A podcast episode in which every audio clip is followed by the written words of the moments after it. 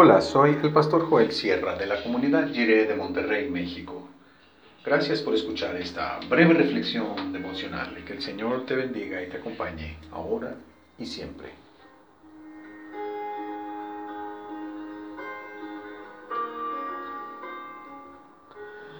Orar sin palabras.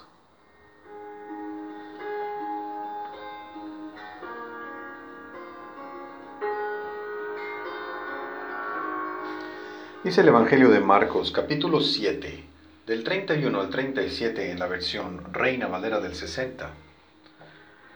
Volviendo a salir de la región de Tiro, vino por Sidón al mar de Galilea, pasando por la región de Decápolis, y le trajeron un sordo y tartamudo, y le rogaron que le pusiera la mano encima.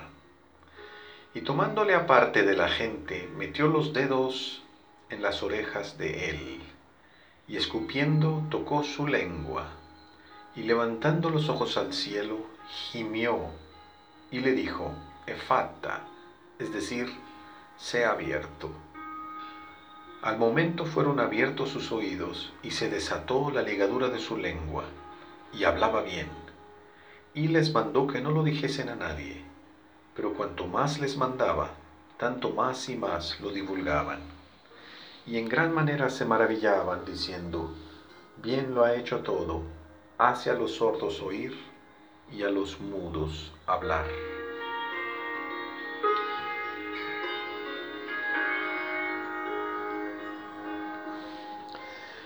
El Señor Jesús no quiere hacer espectáculo de su ministerio. Le rogaron que sonara, que sanara a una persona con discapacidad auditiva y dificultades de lenguaje.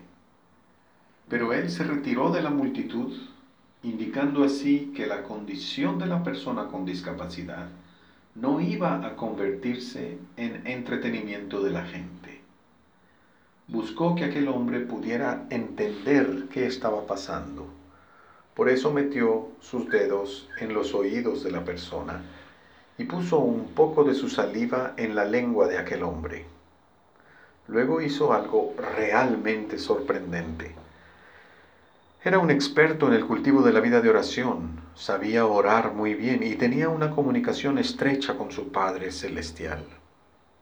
Sin embargo, ante aquel hombre con discapacidad en el habla, el Señor Jesús eligió orar con un gemido. ¿Por qué hizo eso? ¿Por qué orar sin palabras, solo con un suspiro profundo con un gemido?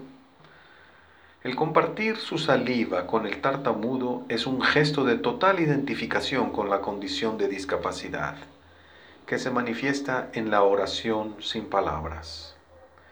Jesús oró tal y como aquel hombre oraba, con clamores y gemidos al cielo. Dice el Nuevo Testamento que la creación entera gime esperando el día de su liberación. También dice que el Espíritu ora por nosotros con gemidos indecibles.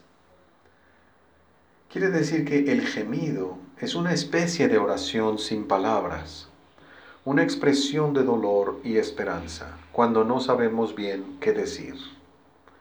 Si el Espíritu ora con gemidos, quiere decir que Dios conoce perfectamente nuestra situación trágica, en la cual hay veces en que no sabemos qué decir ante la muerte de tanta gente tan querida y tan especial, Dios mismo gime con nosotros y con toda la creación. Estos son tiempos de mucho dolor para mucha gente. Todo intento de explicación se queda corto.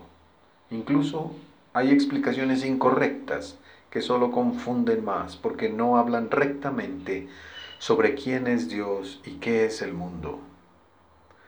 Muchas veces sería mejor callar en vez de hablar y cantar el himno de Pablo Sosa. No sabemos muy bien qué decirte.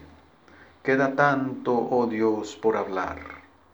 Preguntar, darte gracias, pedirte, y por todo queremos orar.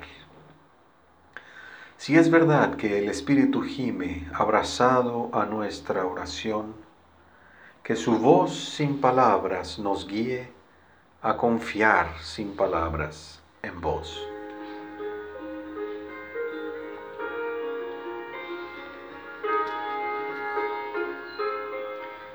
Oremos. Señor, cuando no tenemos palabras para orar, ora tú por nosotros y con nosotros, con gemidos indecibles que expresen nuestro dolor y nuestra esperanza. Amén.